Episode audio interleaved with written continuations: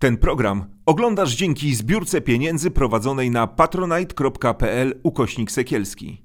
Zostań naszym patronem.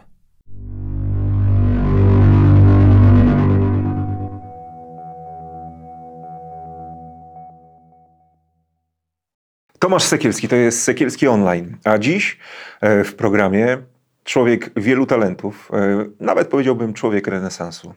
E, Radek Kotarski, dziennikarz, pisarz, youtuber, biznesmen, wydawca i pewnie jeszcze długo można by wymieniać. Dzień dobry, Radku. Dzień dobry, to jest zawsze, no i co ja mam zrobić po takiej zapowiedzi? Nic, po prostu dzień dobry. Dzień, dzień dobry, dzień dobry. Dzień dobry, jest dobrze. Dzień dobry, dziękuję za te tak niezasłużone komplementy. Absolutnie zasłużone. Absolutnie zasłużone. Także e, ojciec i mąż. E, Polak patriota. Po, Polak patriota. E, to ważna deklaracja przed 11 listopada. A no tak, bo będziemy emitowani jeszcze przed. przed. Tak, tak, tak. Ładnie. Te pierwsze, pier, przynajmniej premierowa emisja, bo być może ktoś będzie nas oglądał po 11 listopada. To prawda. I będziemy wiedzieli, ile mieszkań w tym roku w Warszawie spłonęło już. No właśnie, ciekawe. Ja się koncentruję na przygotowaniu odcinka na 11, na 11 listopada właśnie, więc trafiłeś fenomenalnie. I tak doszedłem do wniosku, że po raz pierwszy zamiast mówić o wielkiej historii albo o wydarzeniach bieżących, o których ja staram się raczej jednak nie mówić, postaram się jakoś trochę nieco głębiej sięgnąć i oprę całą narrację wokół tego odcinka o to, co rzeczywiście się działo w głowach ludzi 10 listopada, 11 listopada, co się działo w głowie mojego pradziadka, którego relacje mamy zdjęcia z tego czasu i wiemy, wiemy y, jak wyglądała ta historia nie na wielkim poziomie, tylko na, na dużo, dużo niższym. I paradoksalnie ten wątek pochłonął mnie tak bardzo, że przestałem się w ogóle zastanawiać wszystkimi tymi około y, niepodległościowymi wydarzeniami, bo, bo jednak czasami jak tą soczewkę nieco bardziej przybliżysz, to, to wychodzą niesamowite rzeczy. E, no ty jesteś osobą, e, jesteś wielkim popularyzatorem nauki. E, myślę, że w ostatnich kilkunastu latach w Polsce dla popularyzacji nauki niewiele osób zrobiło więcej niż ty. E, żeby w przystępny sposób e, kaganek oświaty zanieść e, pod strzechy. Znam lepszych, ale na szczęście ty ich nie znasz, więc... więc ale nie, to oznacza, nie, ale to oznacza, że nie są dobrymi popularyzatorami nauki. Rozumiem, wiem. Radku, no Słuszne założenie. Potraktuj to jako kolejny komplement. Traktuję, biorę na, biorę na klatę i bardzo się cieszę, że nałożyłem sobie chociaż troszeczkę tego make-upu, że nie widać tych zaczerwień. ale nie przez przypadek też o tym wspominam. Mhm. E, twój kanał e, Polimaty, 733 czy 4000 subskrypcji na YouTubie, e, wielomilionowe wyświetlenia tych wszystkich filmów, gdzie próbujesz w przystępny, jasny sposób no, walczyć czasami z jakimiś zabobonami, przesądami, mhm. czy ze zwykłą niewiedzą ludzką.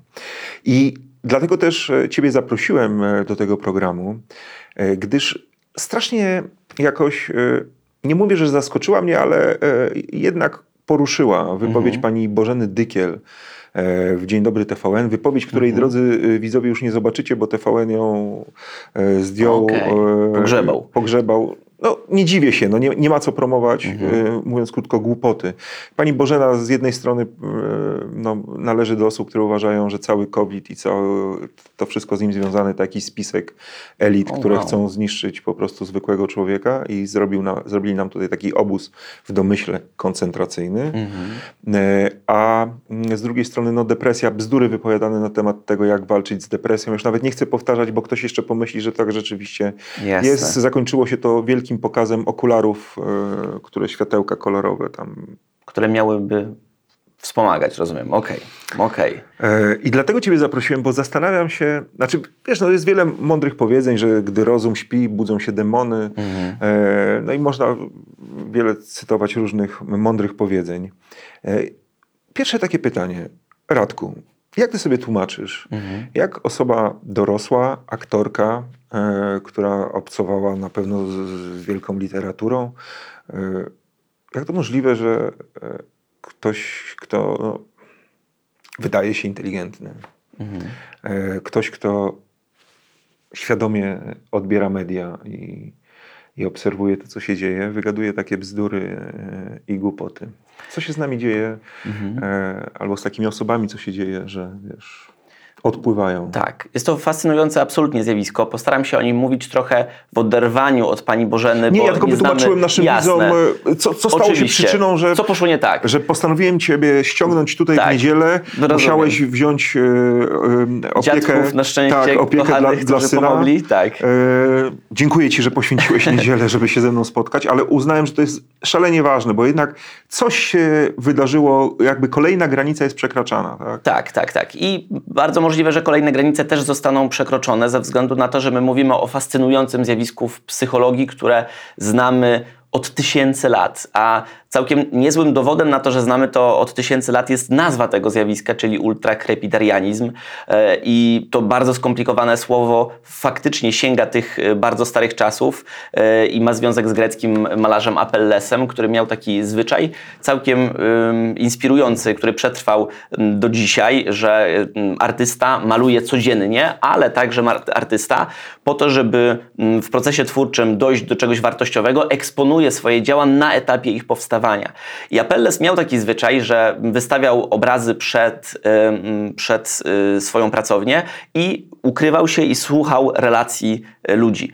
I pewnego dnia na, na, na, namalował jakiś wizerunek, wystawił go standardowo i zauważył, że do obrazu zbliża się lokalny e, szewc e, i szewc zaczyna narzekać e, publicznie na to, że sandał, który został namalowany przez Apellesa wygląda fatalnie. Nie jest, nie, nie, nie, nie, wygląda tak, jak powinien wyglądać.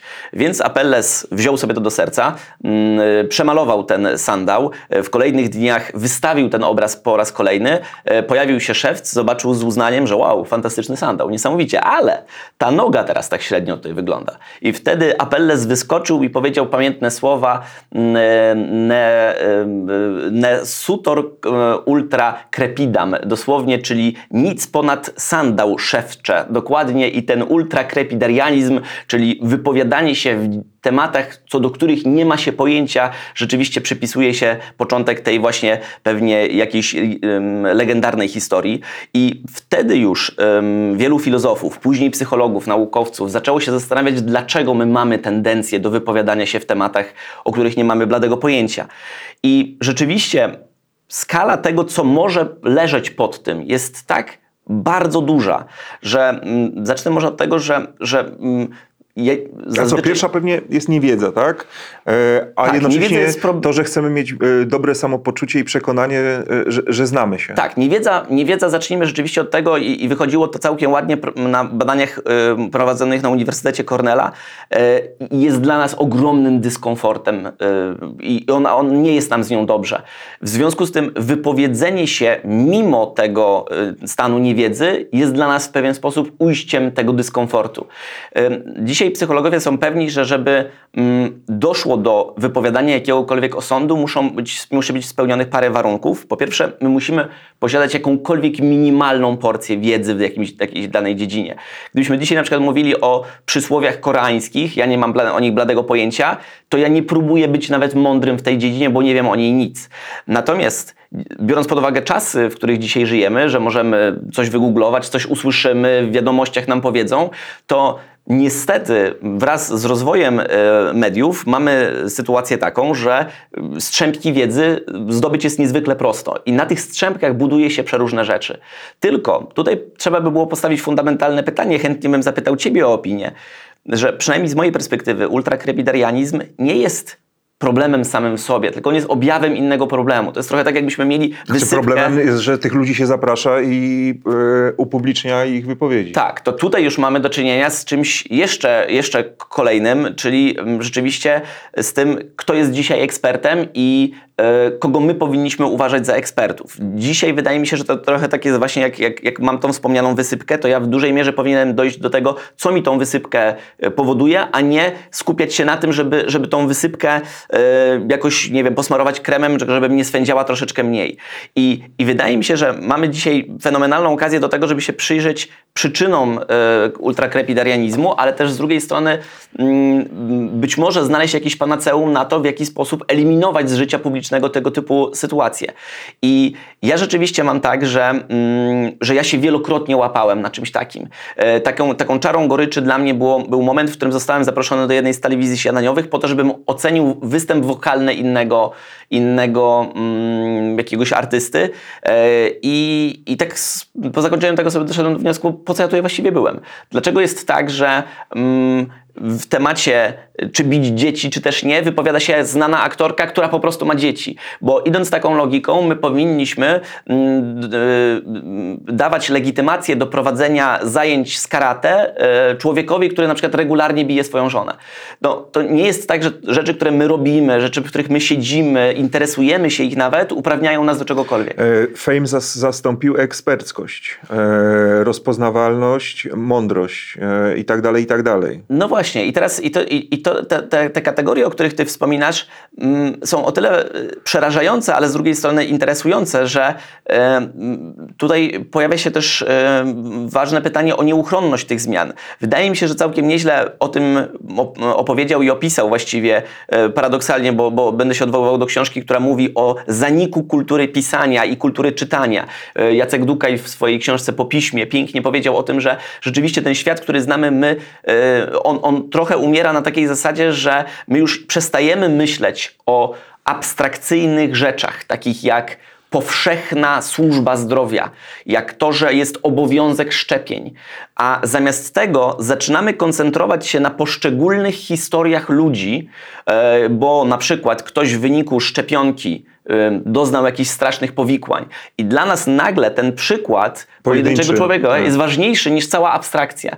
I Jacek Dukaj to fantastycznie tłumaczy. Miałem też okazję przeczytać z nim i tak trafiłem na tą książkę bardzo długi wywiad, który mówi o tym, że wraz z pojawieniem się z internetu i wraz z pojawieniem się jakiejkolwiek nowinki zmienia się też sposób, w jaki my myślimy. Kiedy przeszliśmy z kultury oralnej, w której nic nie pisaliśmy, do kultury pisma, to nasza rozmowa e, mogła zostać utrwalona na wieki. Jeśli tak było, to my mogliśmy mogliśmy ten nasz produkt tej rozmowy, coś co wypracowaliśmy, przekazywać z pokolenia na pokolenie. W ten sposób przechodziło prawo, w ten sposób właśnie przechodziła wiedza medyczna.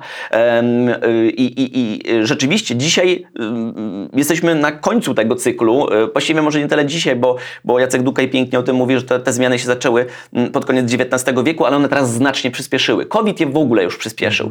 I teraz przez to, że właśnie a propos tematu naszego dzisiejszego spotkania, wystarczy wziąć kogoś, kto ma wyraźną, jaskrawą historię, e, wyeksponować go przed kamerami i, e, i, i, mm, i, mieć też z, tyłu głowy świadomość, że to się właśnie teraz ogląda, bo to jest teraz przyjemne, nie dyskusja. Ja wiem, ale, wiesz, ja, ale wciąż wiesz, się zastanawiam, bo mhm. ja, ja, rozumiem pewne mechanizmy, ale jeśli masz z jednej strony e, kilkoro profesorów, mhm ludzi, którzy mają e, osiągnięcia naukowe, którzy mówią mądrze, składnie, ale też jasno, e, w, sposób na tyle prosty, aby naprawdę każdy zrozumiał. Tak mi się przynajmniej mhm. wydaje.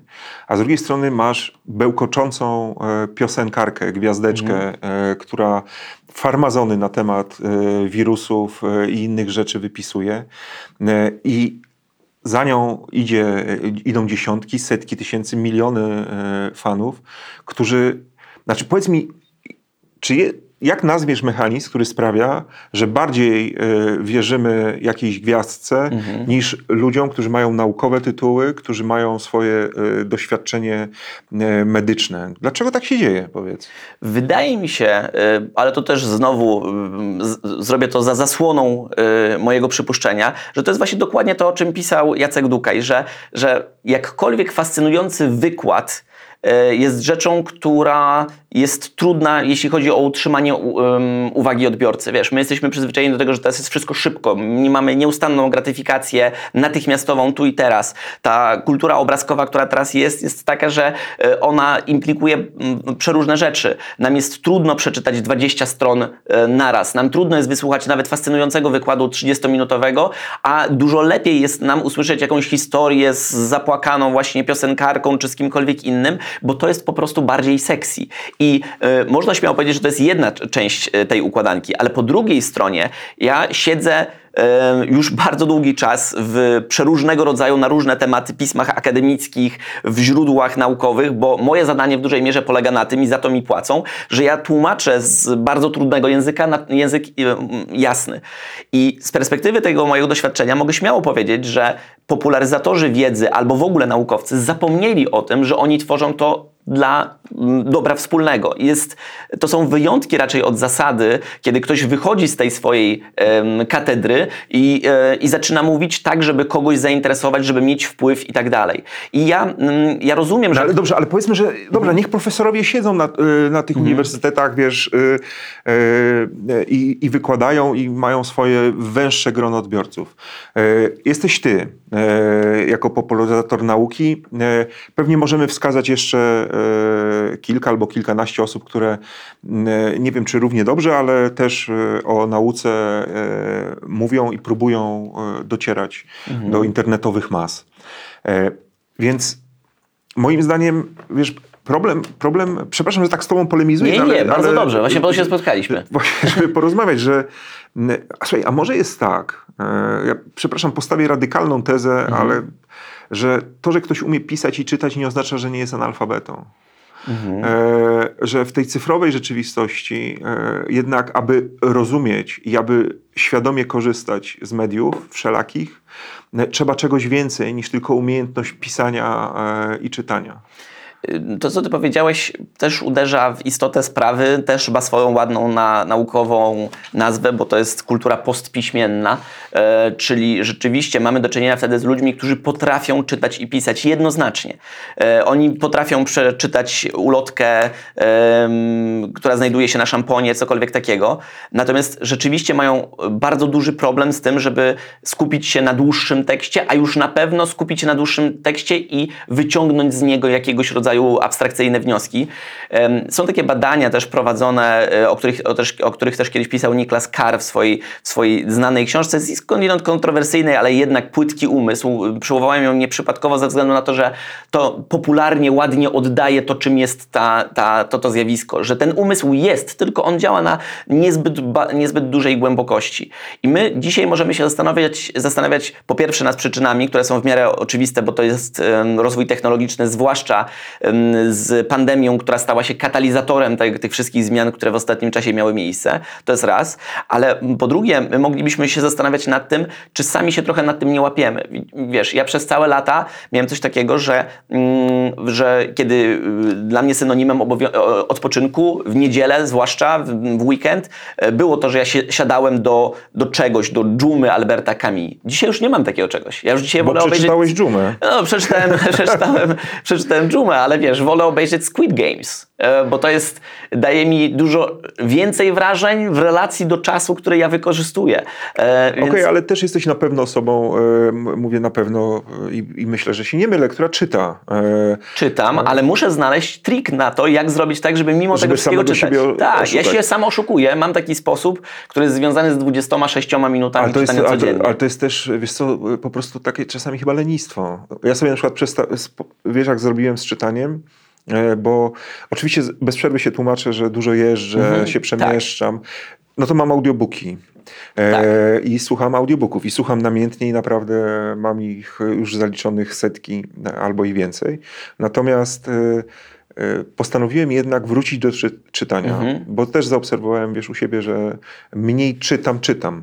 To prawda, to prawda. I robię to, teraz tak, ja że, że, żeby też jakiś komfort taki sobie wprowadzić w życiu, że gdy rano się budzę, nie łapię za telefon. Dużo mhm. mnie to mhm. kosztuje, bardzo dużo, bo to jest odruch wyćwiczony mhm. przez ostatnie naście lat. Pewnie.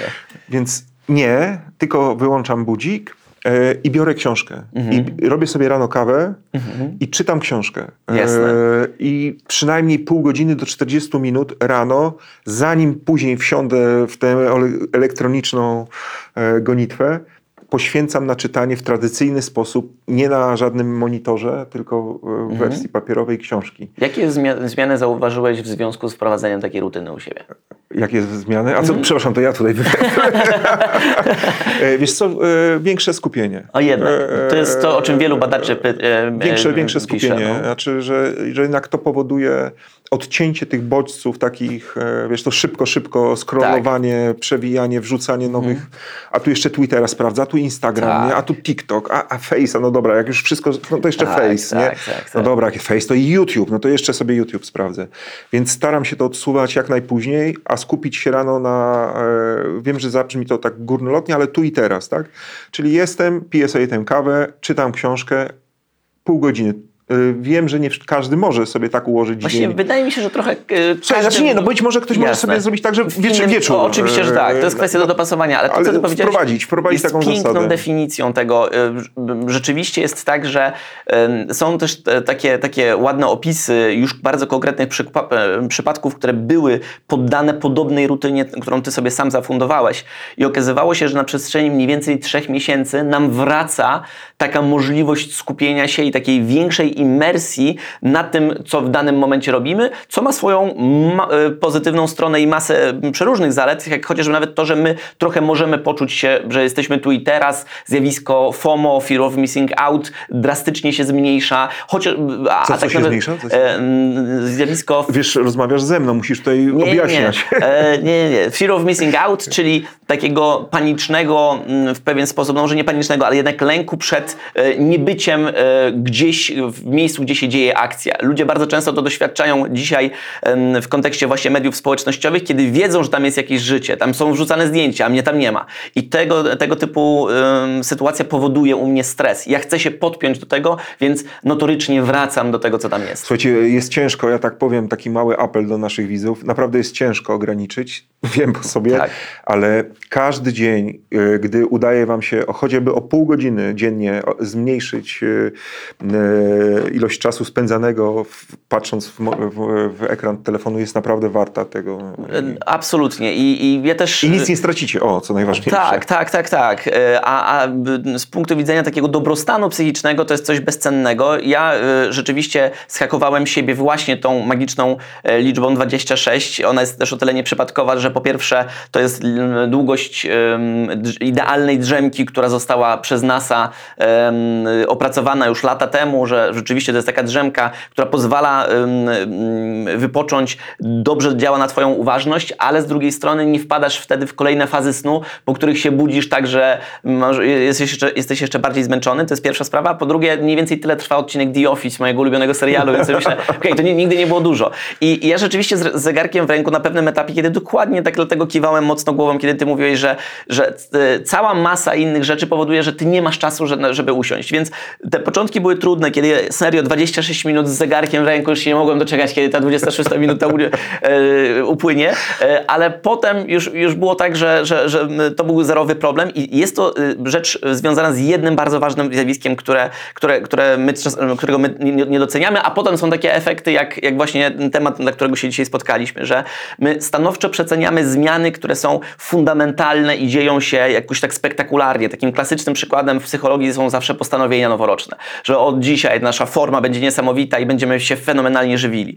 A nie doceniamy tych momentów, w których e, zmiany są bardzo małe, ale one w skali i sumarycznie mają ogromnie duży wpływ. Więc ja przestałem robić takie sesje, w których czytam 3 godziny, tylko właśnie zamiast tego czytam 7 razy w tygodniu po 26 minut i w skali roku, no wiesz, jak książkę 250-stronicową czytam w 5 dni. 250 stron to nie jest mało. E, W ten sposób ostatnio całą czeską literaturę nadrobiłem, e, która była moim wyrzutem sumienia przez długi czas.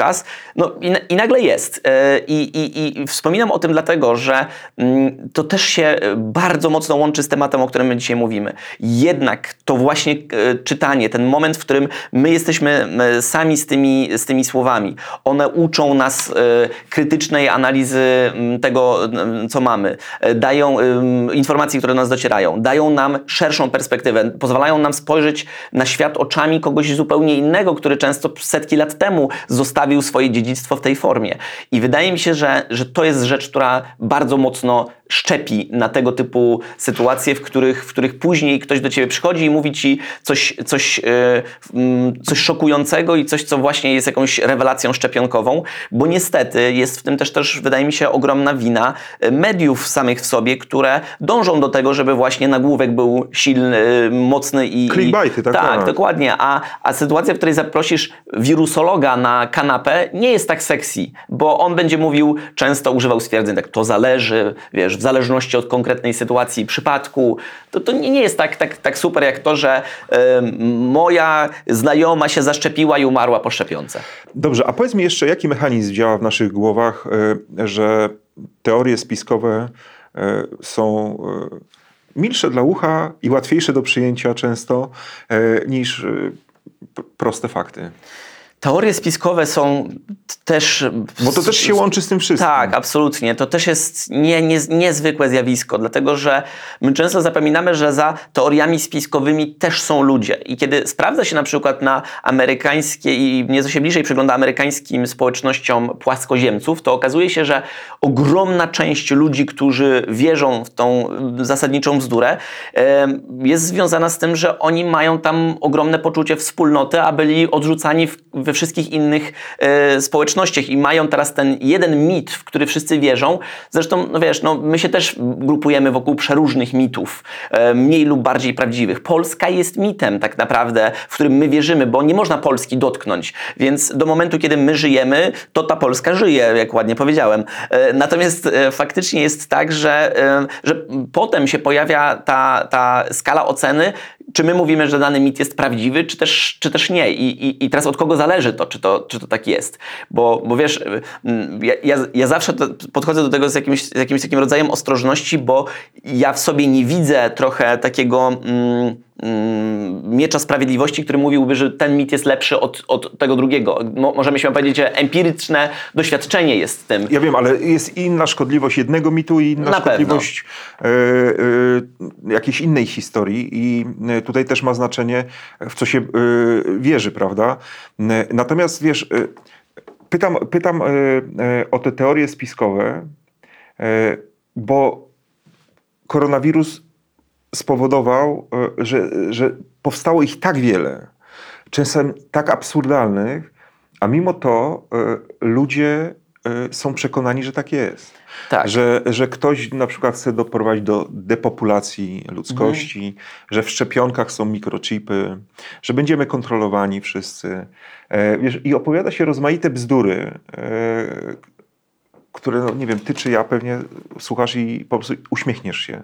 Ale jest grono odbiorców, którzy tak, to prawda. To, co powiedziałeś, jest o tyle zastraszające, że my mówimy o realnie bzdurach strasznych, ale, ale po to, żeby trochę bliżej podejść do tego zjawiska, opowiem Ci o, o czymś, co kiedyś przeprowadziłem w ramach takiego bardziej para eksperymentu, a mianowicie wyszedłem na ulicę z mikrofonem z reporterskim i zatrzymywałem ludzi i mówiłem bardzo prostą rzecz, że chcę zapytać kogoś o aktualną sytuację polityczną w mhm. jakiejś części świata, e, ale od razu mówię, że jakakolwiek odpowiedź będzie w porządku. W sensie i tak e, ta osoba zostanie, jej wizerunek przykryty, zmienimy jej głos, nie ma obowiązku, nie ma w ogóle problemu z tym, że wypadniesz głupio przed mhm. kamerą. Luzik. E, I zacząłem pytać ludzi o to, czy słyszeli o ostatnich zamieszkach w islamie, a zwłaszcza w stolicy tego kraju nie istnieje Badzie. I, I, w tym, co się dzieje, że tam fala uchodźców się dostaje przez morskie oko, przez, ze strony słowackiej, nawet na, na, do jezior, przez jeziora mazurskie nawet do nas napływają. I mówiłem takie rzeczy. Wyobraź sobie, że ja nie wiem, 70% odbiorców absolutnie widziało te rzeczy, widziało tych ludzi na tratwach, czytało o tym na Facebooku, wypowiada się o tym na takiej zasadzie, że, że są de facto ekspertami w tym e, i, i, i skala, tych, skala tych odpowiedzi była tak bardzo przerażająca, że ja potem sobie zdałem sprawę z tego, że to, co w rzeczywistości się stało, to to, że tam znalazło się odbicie wszelkiego rodzaju lęków, które ci ludzie mają. I wydaje mi się, że z tymi sprawami też trochę tak jest, że wiesz, my się Nie czujemy... potrafimy sobie czegoś wytłumaczyć, tak? tak? Więc dokładnie. Czujemy się, się kontrolowani, tutaj... no to mówimy, mhm. że okej, okay, to teraz oni zrobią masową de depopulację. I to jest tak, że nieważne, co byś tam, mm, pod co pod to podłożył, bo tam i tak na samym końcu właśnie wracam do tej wysypki, jest coś zupełnie innego niż to, mhm. te, ten, ten bełkot, który się opowiada. Ten bełkot oczywiście jest groźny, zwłaszcza w tym kontekście, o którym bardzo słusznie powiedziałeś, depresji kiedy my mamy czasami, jed, mówię, my jako ludzkość mamy czasami jedną szansę, żeby dotrzeć do kogoś, kto ma myśli samobójcze i, i to jest ten na przykład jeden ostatni moment i mówimy, że tam są właśnie jakieś magiczne okulary, cokolwiek takiego, ktoś sprawdza, nie działa i, i trzeba mieć świadomość nie, to jest odpowiedzialności. To jest po prostu tak. niebezpieczne. Znaczy, mówię, ale już dobra, już zostawmy panią Bożenę Dykiel. Słuchaj, rozmawiamy o tej wiedzy, niewiedzy, o tym, dlaczego nasz umysł e, wierzy w nieprawdę, e, mhm. albo fałsz, albo wierzy bardziej celebrycie niż profesorowi. E, powiedz mi, no, no ty z jednej strony internet sprawia, że masz możliwość dotarcia do szerokiej publiczności, mhm. masz dostęp do wszelkich źródeł wiedzy. Oczywiście mhm. część jest płatna, mhm. ale dzisiaj tak naprawdę siedząc w Warszawie, gdziekolwiek, E, możesz mieć dostęp do bibliotek na całym świecie e, i wiedzy zgromadzonej tak. w nich na całym świecie. Powiedz mi, jak ty się przygotowujesz? Bo to też pytam o to dlatego, żeby to była też rada dla naszych widzów, e, bo chcę, żeby ta rozmowa była taką rozmową edukacyjną. Mhm jak ty na swoje potrzeby weryfikujesz informacje? No bo to jest dopiero byłby, wiesz, w topach, jeśli w programie popularno-naukowym podajesz nieprawdziwe informacje. Oczywiście. E, więc powiedz mi, jak ty w dobie, że tak powiem, przesytu informacjami weryfikujesz, które są prawdziwe? To jest taka sprawa, która na pewno będzie edukacyjna, ale ona y, jest związana z tym, o czym tutaj mówimy. Wszystko, co powie, powiem, jest bardzo mało seksowne. Nikt przy zdrowych zmysłach nie chciałby mieć tej rzeczywistości, bo ja sam przez bardzo długi czas i przez lata powtarzałem, że element związany z gromadzeniem informacji jest moim najmniej ulubionym elementem w ogóle całej działalności. Jest niewdzięczny. Jak ja piszę scenariusz, to piszę scenariusz dzień.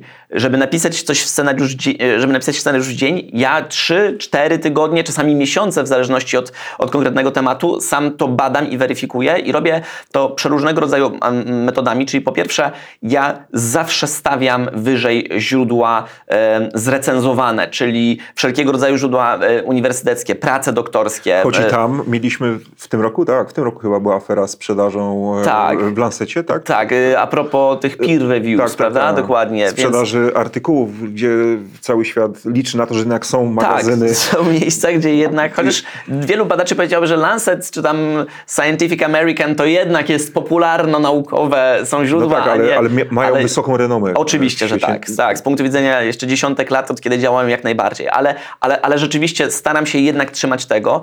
E, I teraz to, co jest bardzo dla mnie ważne, to jest to, że kiedy ja podaję jedną fundamentalną informację, to ja mam przynajmniej trzy niezależne od siebie źródła, czyli to nie są prace, które cytują tą pracę.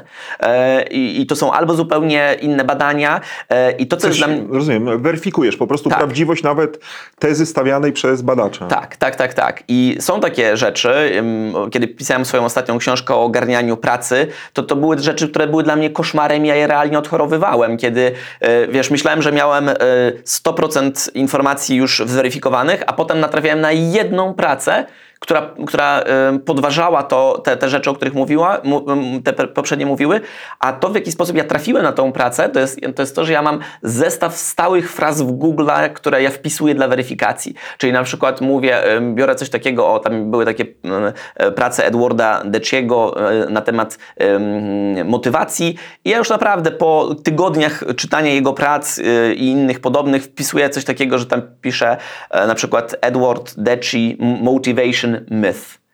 I klikam Enter i patrzę na pracę jednej pani profesor, która rozwala to wszystko od początku do końca. Ja ją muszę wziąć pod uwagę e, i, ona, i, i rzeczywiście z punktu widzenia tego my mówimy o, o podważeniu fundamentalnych spraw a propos schematu ludzkiej motywacji. Więc to jest do tego stopnia, to jest jakby stałe kwestionowanie tego wszystkiego, co tam jest i później podanie tego w odpowiedni sposób, czyli z taką dużą ostrożnością naukową, na stan naszej wiedzy. Ten konkretny profesor tak uważa. To są takie rzeczy, które ja robię po to, żeby nie mówić o prawdzie objawionej. E, okay. Ale to jest droga przez mękę. No, to są tygodnie weryfikacji, sprawdzania, tak. czytania. E, a dobra, a powiedz w, taki, w takiej rzeczywistości codziennej, mm. kiedy dostajesz pakiet rozmaitych informacji i nie chodzi mi o to, żebyśmy wchodzili teraz w politykę czy, czy komentowali polskie mm. życie polityczne, ale jak ty, Radek Kotarski, weryfikuje, czy, czy, czy nie jest manipulowany, czy nie jest narażony na jakieś fake newsy, tak? Nie, kłamstwa. I to nawet nie to, że ktoś celowo, ale no, wiadomo, w tym pędzie czasami nawet największe redakcje popełniają błędy. Mhm. Jak, czy, czy ty do tych informacji, pod, mówię takich e, czysto newsowych, podchodzisz tak jak do tej swojej pracy, czy też machasz ręką i mówisz, no kurde, duża redakcja, więc przyjmuję, że wiedzą co piszą to wszystko zawsze zależy od źródła, a, a, w kontekście polityków, o których powiedziałeś, to ja zawsze zakładam manipulację ze względu na to, że też ja to mam jasne. na to... Oni mówią prawdę jak milczą, ale...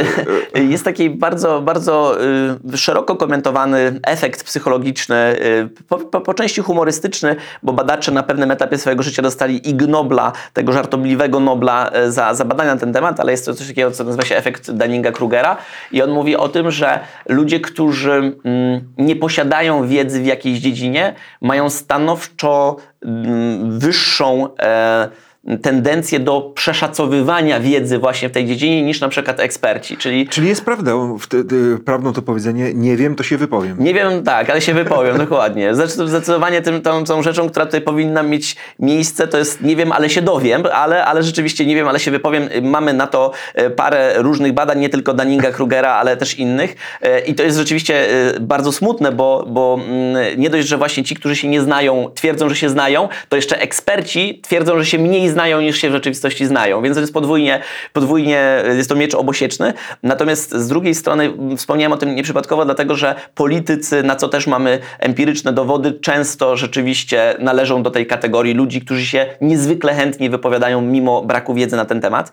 Natomiast już wracając do, do sedna Twojego pytania, e, kiedy my mówimy o takich rzeczach, które ja chcę wiedzieć jako człowiek, a niekoniecznie jako, jako popularyzator wiedzy, czyli chciałem wiedzieć więcej na temat e, tego, co się dzieje z wirusami, jak wyglądają wyglądają kwestie związane ze szczepionkami, czym jest e, RNA i tak dalej, to, to ja też nie zawsze sięgam do źródeł uniwersyteckich, jeśli to robię na własną potrzebę, ale staram się w takiej sytuacji jednak podejść do, do artykułów, które się na całe szczęście zdarzają i się coraz częściej, mam nawet wrażenie, pojawiają, co jest jaskółką e, zwiastującą jakąś nadzieję, e, że, że to są artykuły oparte na źródłach, które mają wykaz źródeł. Są rzeczy, jak nawet nie, nie szukając daleko, cały ten nowy onetowski serwis e, medyczny Medonet, Medonet który, który pokazuje źródła badań, które opiera na, na jakichś e, faktach. To jest taka sprawa, która mi powiedzmy dla takiej powierzchownej wiedzy wystarczy. Znaczy ja w ogóle uważam, że to jest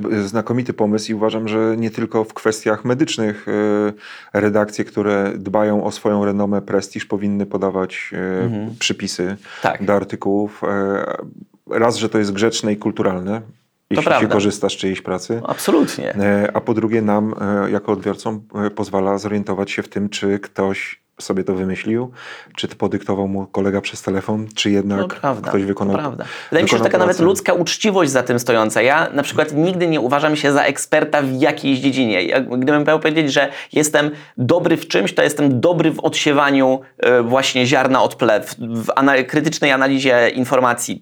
Myślę, że, że to mi wychodzi całkiem nieźle. Ale nie jestem e, psychologiem. W związku z tym, kiedy ja chcę się wypowiedzieć na ten temat, ja chcę nawet, właśnie biorąc pod uwagę taką ludzką uczciwość, możliwość zasłonić się, mówiąc wprost, zdaniem kogoś znacznie mądrzejszego ode mnie. Jak ostatnią książkę pisałem, to na 300 stron, o mniej więcej e, nieco ponad e, ogólnej e, długości książki, 50 stron to była bibliografia. Ja w swojej książce ostatnio nawet postanowiłem zrobić coś takiego, że ilekroć ja wygłoszę jakąkolwiek własną opinię, to ja ją zaznaczę inaczej w tekście. Ona będzie napisana na niebiesko, nie na czarno.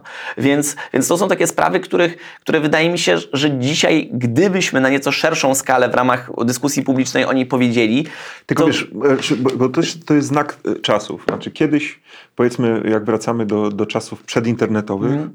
E, gdzie, funkcjonował, tele, gdzie funkcjonowała już telewizja, radio e, i, i prasa ta pisana. To choćby gazety, mm. gdzie E, korekta, e, redakcja plus weryfikacja informacji mhm. odbywała się na iluś poziomach. Tak. E, gdzie począwszy od tego, że to było napisane poprawnie, gramatycznie, mhm. bez błędów, to jeszcze merytorycznie było weryfikowane przez inne osoby, tak. które pilnowały danego dziennikarza, czy tam odpowiadały za redakcję tekstu. Dzisiaj mam wrażenie, że w gonitwie, w tym, e, to co ty mówisz, e, takim e, natychmiastowym zaspokajaniem głodu choćby mm. informacyjnego, redakcje tak pędzą i tak się spieszą, że tam nikt tak naprawdę nie ma czasu na, na poważną weryfikację, to na prawda. poważną redakcję tekstów, materiałów, że, że, że też ta szybkość i to, że żyjemy w takim, wiesz, informacyjnym McDonaldzie, że my już chcemy, tak? Chociaż to w ogóle nie zmieni naszego życia, na nic nie wpłynie poza tym, że być może ciśnienie nam skoczy, mhm. to my też sprawiamy jako odbiorcy, że media z kolei chcąc, e, że tak powiem, upichcić kolejnego newsa i podać już, żeby kuchnia wydała, mhm. E, też mają coraz mniej czasu na weryfikację, a wszyscy jesteśmy tylko ludźmi. I wiesz co, po, po, nie wiem, czy ty się ze mną zgodzisz, ale ja zaczynam się od jakiegoś czasu zastanawiać, że najlepszym sposobem chyba dla, dla nas wszystkich, e, że to, to psychicznie by nam bardzo wszystkim pomogło, to jest po prostu zdecydowane odcięcie się od mediów. Nie mówię w ogóle, ale takie radykalne, mhm. żeby dać odpocząć mózgowi, żeby nie karmić się każdym lidem, każdym małym newsikiem, każdą wypowiedzią mm. tego czy innego pana, tylko żeby dać sobie odpocząć e, po prostu od, od tej gonitwy informacyjnej. Ty myślisz, że to w ogóle da się zatrzymać, czy my jesteśmy w takim pędzie, że następnym etapem to e, pewnie e, wnukowie nasi albo e, prawnukowie, a może wcześniej, cholera wie, że wiesz, będziemy mieli po prostu e, mikroporty gdzieś z tyłu mm. głowy i będziemy wpinani do jakiejś, e, będzie wpinana nam kość pamięci, żeby przyspieszyć, mm. na, czy też zwiększyć naszą pojemność na informacje. Natomiast to jest trochę tak jak z kapitalizmem, który, który dzisiaj opiera się na wzroście konsumpcji i ten mhm. jest takie... Tak, wykładniczym, który no, pytanie jest... Dokąd to, tak. ile jesteśmy w stanie kupić w, w rok samochodów, mhm. plarę, pralek i tak dalej, i tak dalej. Tak.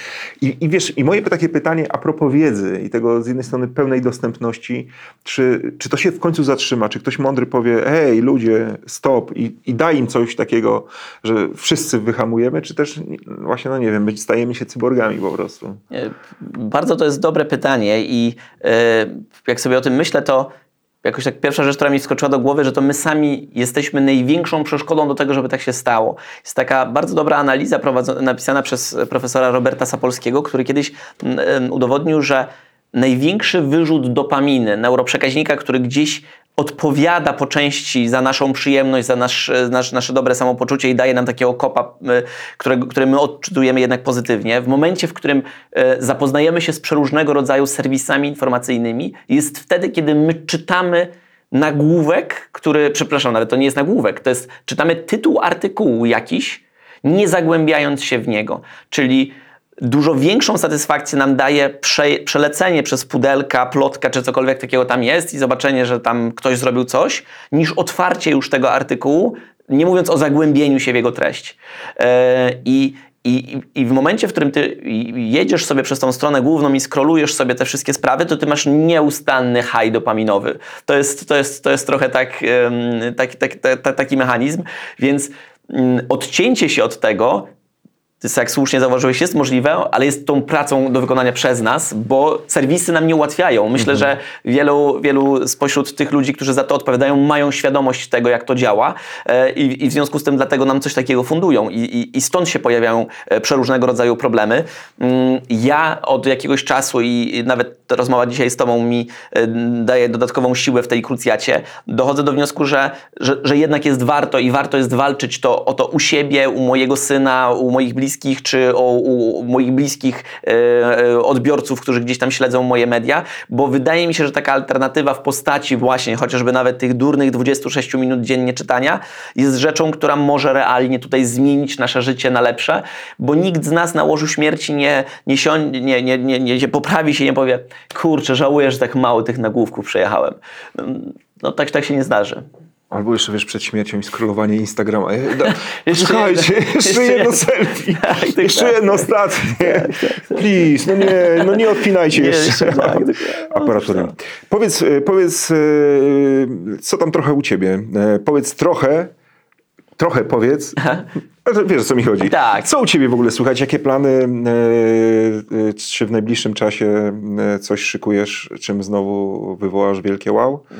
Staram się przynajmniej cały czas i, i dalej to robię na może mało wdzięcznym temacie, czyli właśnie ja jestem no, propagandistą, bo nie można inaczej powiedzieć, to czytania książek i, i staramy się rzeczywiście jako wydawnictwo robić dużo do tego, żeby tych książek sprzedawać jak najwięcej, co oczywiście dla nas też ma ekonomicznie jednoznaczne uzasadnienie, ale z drugiej strony ja w to wierzę.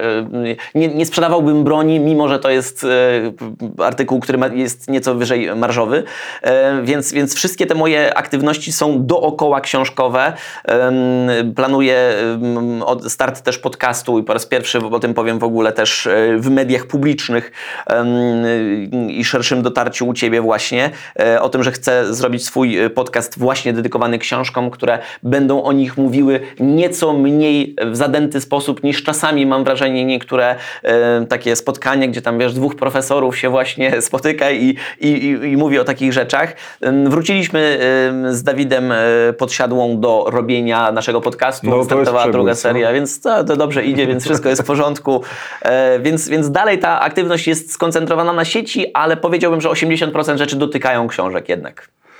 E, Siedzisz nad czymś? Coś piszesz? Y, Właśnie nie. Właśnie w tym momencie jest tak, że, że, że to jest jednak tak, że teraz, wiesz, to jest czasami, em, kiedyś em, Bogusław Wołoszański o tym ładnie powiedział, że on przechodzi taką sinusoidę w swoim życiu, że przez jakiś czas chłonie bardzo dużo po to, żeby skanalizować. No, i, i, Kapuściński i, mówił, że trzeba przeczytać kilkaset stron e, książki, aby napisać jedną. Tak, tak, E, tak, więc tak. Coś, coś w tym To ja jest. jestem na tym etapie e, Chłoniesz. tak, chło- chłonięcia, a jak u ciebie jest, który to, czy chyba, że nie jesteś Przypominam ci, przypominam ci, że, Przepraszam, oczywiście, widzisz, że to ja już dawno cię nie widziałem.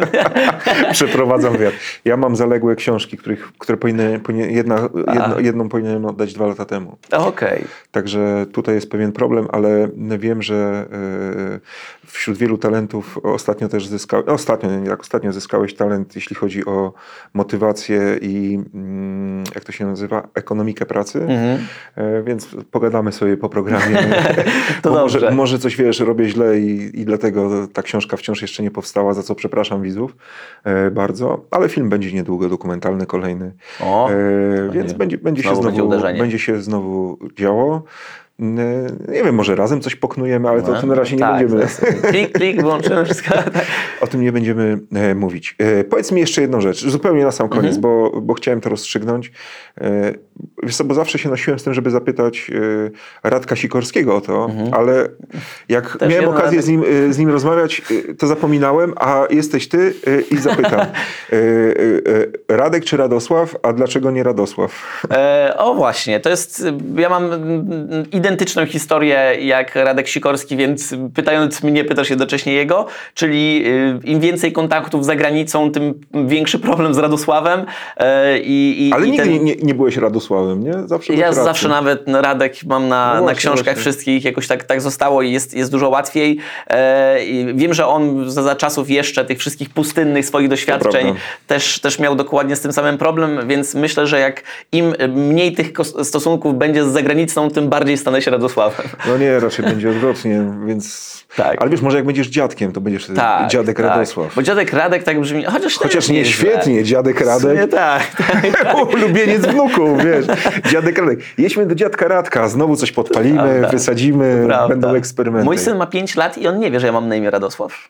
Nie ma bladego pojęcia. To nie mów mu tego. Nie, myślę, że pewnego dnia zniszczy jego życie. Nie, nie mów mu tego, nie mów mu tego. Nie mów mu tego, e, na pewno jest szczęśliwym dzieciakiem. E, czyta? E, czyta i ma swoją ma- starą. ma- ma Ma, pięć, 5 sześć? lat, Pięć lat. 5 lat, więc u niego czytanie jest w dużej mierze e, jednak czytaniem obrazkowym, ale jest e, głęboko za, z, zainteresowany tym tematem i ma też taki swój własny rytuał poranny, co ciekawe, bardzo podobnie jak u ciebie. Natomiast to jest też niezwykłe, że nikt go tego nie nauczył. On to chwycił z powietrza po prostu. To trzeba e, pielęgnować. Tak, tak, Bo tak, to, jest, tak, tak. to jest bardzo dobre. E, Och, teraz zeszło na tematy prywatne, więc myślę, że możemy spokojnie kończyć. Tak jest. E, prywatnie sobie za chwilę porozmawiamy. E, Radosław. E, Radosław, czyli Radek. Radosław, czyli Radek, tak. Czyli Radek e, Kotarski. E, e, YouTuber, popularyzator m, nauki, wydawca, pisarz, dziennikarz, biznesmen. Coś pominąłem? Nie. Ojciec, ojciec, mąż. dziękuję Nie, e, dziękuję dziękuję. Ci, Radku, że znalazłeś w niedzielę czas, aby przyjść e, do mnie i porozmawiać o tym, co się dzieje, gdy rozum śpi i dlaczego czasami śpi. Tak jest. Cała przyjemność po mojej stronie. Bardzo dziękuję. Będę oglądał Cię dalej. Dzięki. Ten program oglądałeś dzięki zbiórce pieniędzy prowadzonej na patronite.pl ukośnik sekielski. Zostań naszym patronem.